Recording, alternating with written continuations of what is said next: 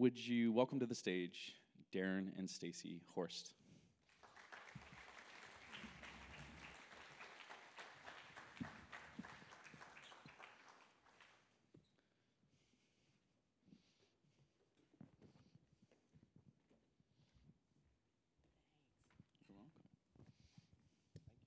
Have a seat. Yeah, it's always, that's what everyone says. It's brighter than they think. It is, that is a true statement. So, welcome. You need no introduction because you already got an introduction, and I'm going to let them take a breather and wipe their tears off just like I was doing backstage. While we do that, and I work on getting my laptop open with one hand,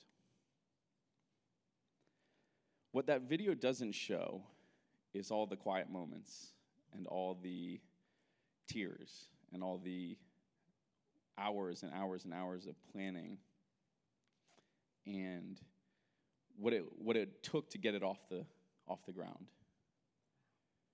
Can you speak to that?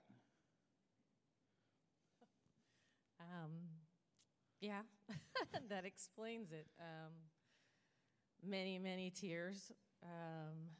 Lots of time, lots of organization, lots of research.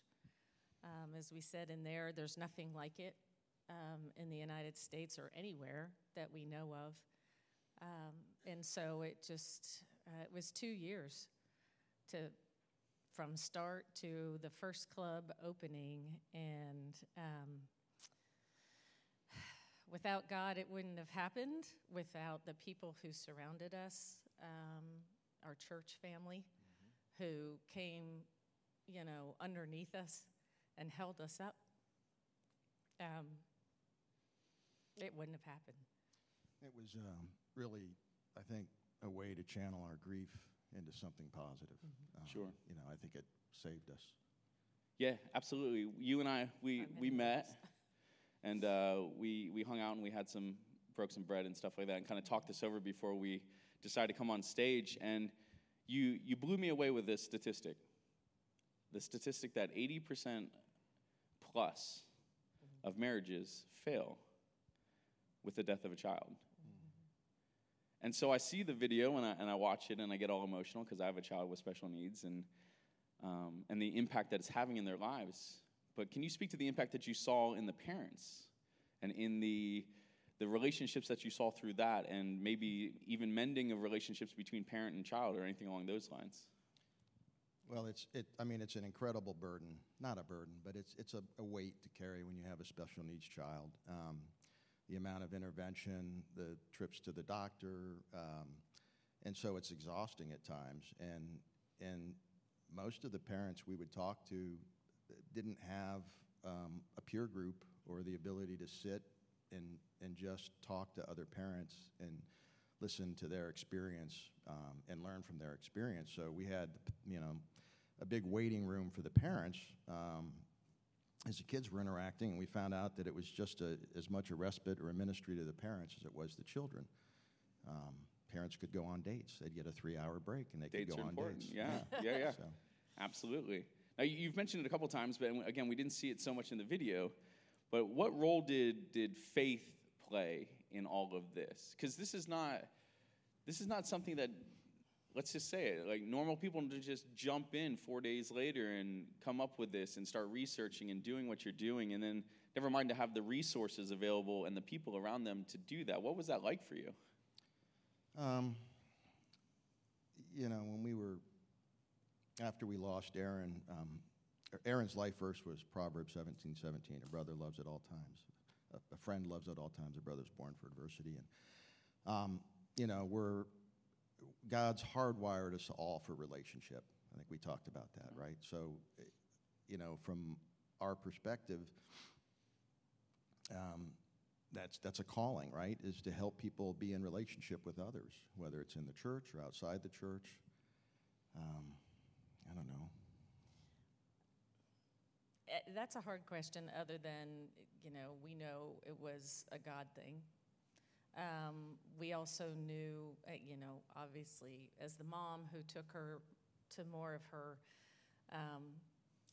therapies and, everything that you do, it was knew that there needed to be somewhere. And I think it really was another thing driven out of, on Friday nights, on the weekends, these kids sit at home, and I was even saying earlier, you know, social media can be a wonderful thing, but it can also be awful. And it was one of the places where she saw that people she knew were doing things and she wasn't invited. So we knew that, because we were her best friends, and she would spend her weekends with us, and as she got older, she didn't want to do that. She wanted to go out and hang out with, you know, other kids her age. So I think that, too, had some of the impetus of knowing, you know, what she needed at that time. Sure. But even in the church, right? She played in the praise band. She was a drummer. She was really gifted. She attended Sunday school. She was active in the youth group. She wasn't marginalized. Well, she wasn't picked on there, right? But there wasn't an intentional effort to make her feel included, or any of the kids typically. There's not an intentional effort for them to feel, to pull them in, right? Sure. So we go on youth retreats, and I would chaperone, and you know, you could watch, and you know, she'd be off by herself while these other kids were doing things. It wasn't that they were mean; it just they weren't inclusive. And yeah. We wanted to create a place that was fully inclusive.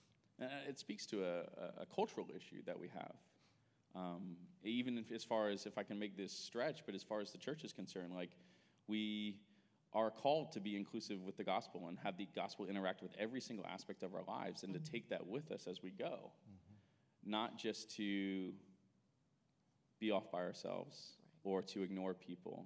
I mean, we're commanded by our Creator to work with the marginalized, work with the ones that are off to the side, to take care of the widows and the orphans. And so often the church, I think we function within this building really well. And it looks good, and it's shiny, and we give good messages, and have incredible guest speakers on stage, and stuff like that. And then we forget when we leave that there's a whole world out there that's hurting, that wants inclusive. We're all broken. Yeah. Right? Some of us, it's just more evident, and our brokenness is more visible. Mm-hmm. It's more apparent, but we're all broken. Absolutely. And one thing that kept coming up when you and I talked, and when we had lunch, was this, you said multiple times, you couldn't have done it without your small group, with your people and the people that speak to the importance of that small group. I call them our ride or die. Even though we're now states apart, if they called us at 3 o'clock in the morning, or we call them and something's happened, they're in the car, and they're at our house, and they're going to stay there, and they're going to take care of us no matter what. And it's not necessarily the words. It's the action, yeah, and the presence. I can't. You can't put a price on that. Yeah. You just can't. And it doesn't just happen. You have to be intentional. Yes. You've got to be, you know, intentional about building relationship with others, and being vulnerable with people, so they, you know, and being real. Yeah, like we talked about, like who has access to you, right. Like if and when it goes down, because right, you're never out of the clear, right? Like you're either about to go into a season, you've just come out of a season, or in between seasons. Like you're never out of the clear. So when it goes down, whatever it is, who has access to you? You know, who can speak into your life? Who can be there at 3 a.m. and We do a really good job of setting up rows and having a situation for people to sit in, but circles are better than rows. Real life change happens like this, face to face, tough conversations and stuff like that. Yeah, it's the stuff that happens outside of the building. Yeah, outside of Sunday morning that builds relationship. Absolutely, for times just like this. Mm-hmm. Mm-hmm. Yep. Now, that video was shot a few years post East Club inception. And now we're a few years out from that video. Mm-hmm. So what's the future for East Club? What have you learned? What's the next step? What's that look like for you guys? Wow, what have we learned? I mean, the biggest thing for me is that these kids are smart. They're funny. Gifted.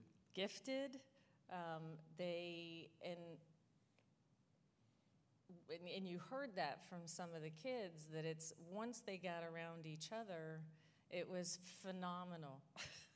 I mean, I wish we had figured that out years ago, obviously. But that instead of trying to fit them into a mold to be, as they said, normal or typical, they really needed to come together and be together. And that, and have permission to be who they were. Yeah. And not be worried about judgment or getting teased or. And it's also the respite, the parents. I mean, it was, and to see, and the one mom talked about it, and I came back one night, and there were three parents standing outside the windows by the trees, and they were hiding, but they wanted to hide so they could see their kids. And they were all crying. And because their kids were happy. They were having fun. And that wasn't something that they get to do with other kids. It just isn't. There's been lots of lessons. We could be here for a long time. Yeah, I got time. We got time. I don't know. Well, I know. Don't worry about them. They're just. It's also been a very educational experience for those of us who are called normal.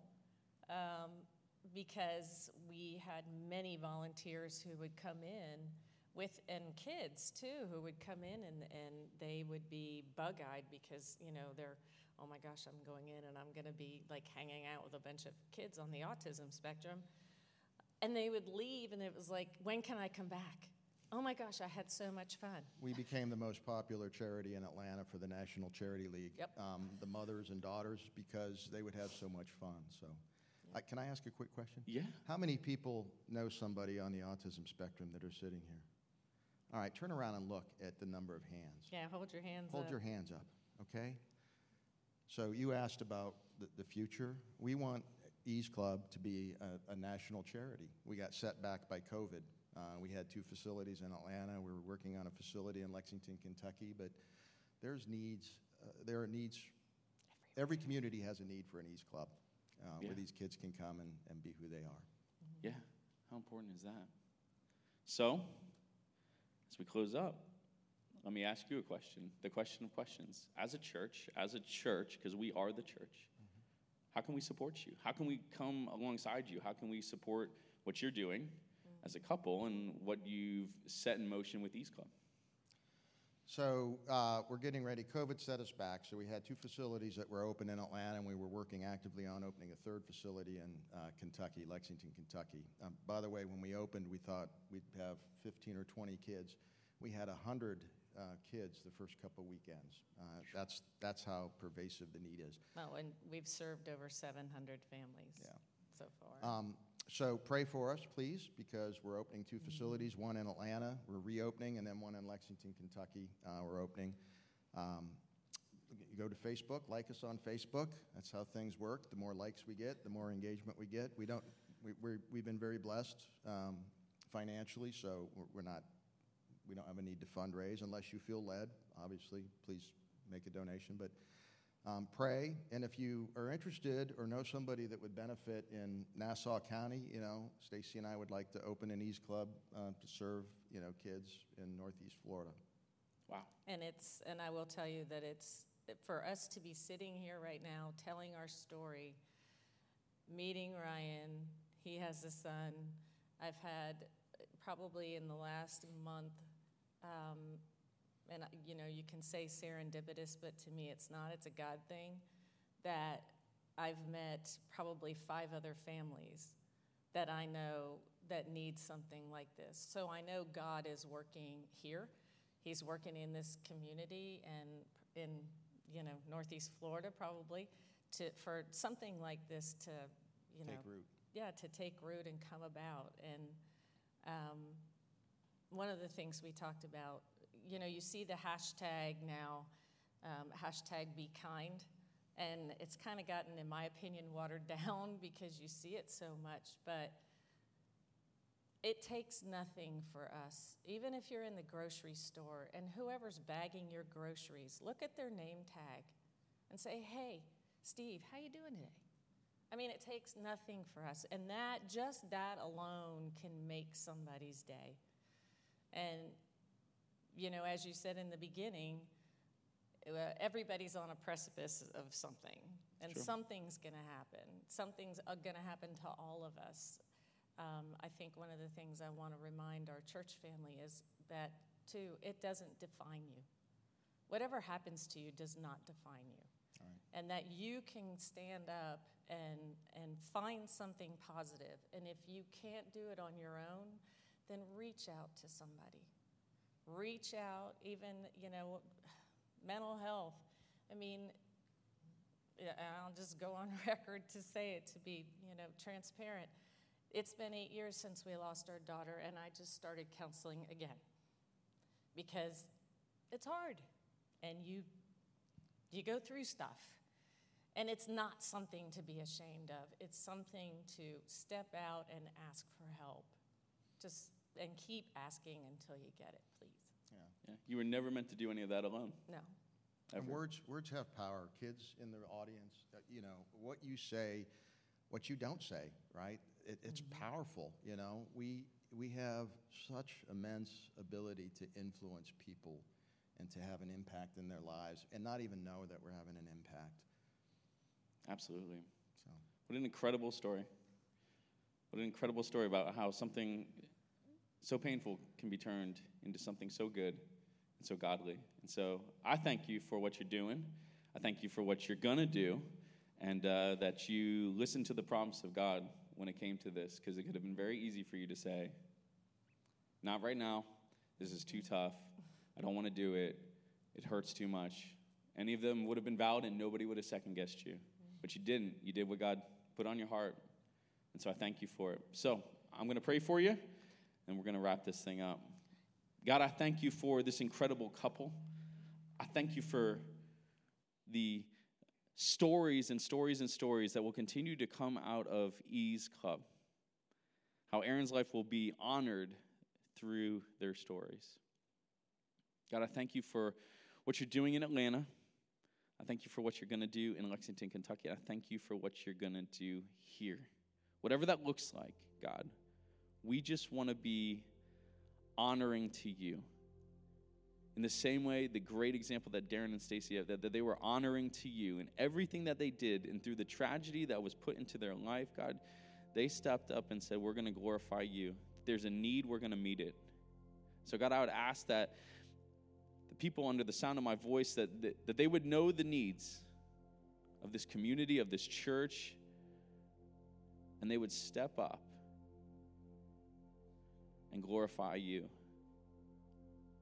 God, I also thank you for the underlying tones of community that you have placed into this story, that the importance of coming together and sitting across the table and talking about just stuff and giving access to people, having ride or die people,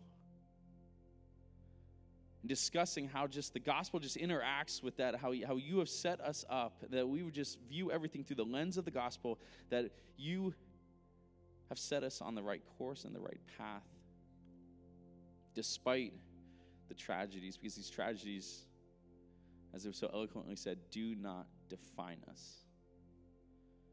That our relationship with you is what defines us. God, we thank you for all that you've done. We thank you most of all for our son, for your son, Jesus Christ, to die on a cross for us